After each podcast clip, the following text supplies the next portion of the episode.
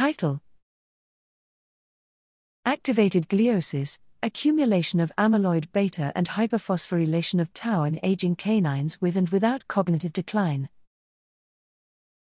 Abstract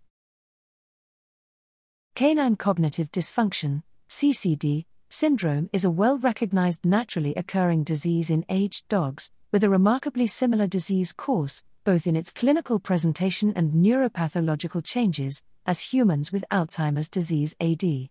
Similar to human AD patients, this naturally occurring disease is found in the aging canine population, however, there is little understanding of how the canine brain ages pathologically. It is well known that in neurodegenerative diseases, there is an increase in inflamed glial cells as well as an accumulation of hyperphosphorylation of tau, p tau, and amyloid beta, amyloid beta 1 to 42.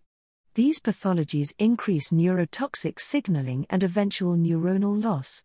We assessed these brain pathologies in aged canines and found an increase in the number of glial cells, both astrocytes and microglia, and the activation of astrocytes indicative of neuroinflammation.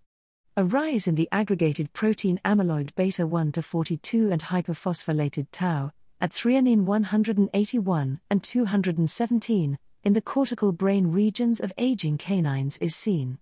We then asked if any of these aged canines had CCD utilizing the only current diagnostic, owner questionnaires, verifying positive or severe CCD had pathologies of gliosis and accumulation of amyloid beta 142 like their aged matched controls. However, uniquely, the CCD dogs had p tau at T217.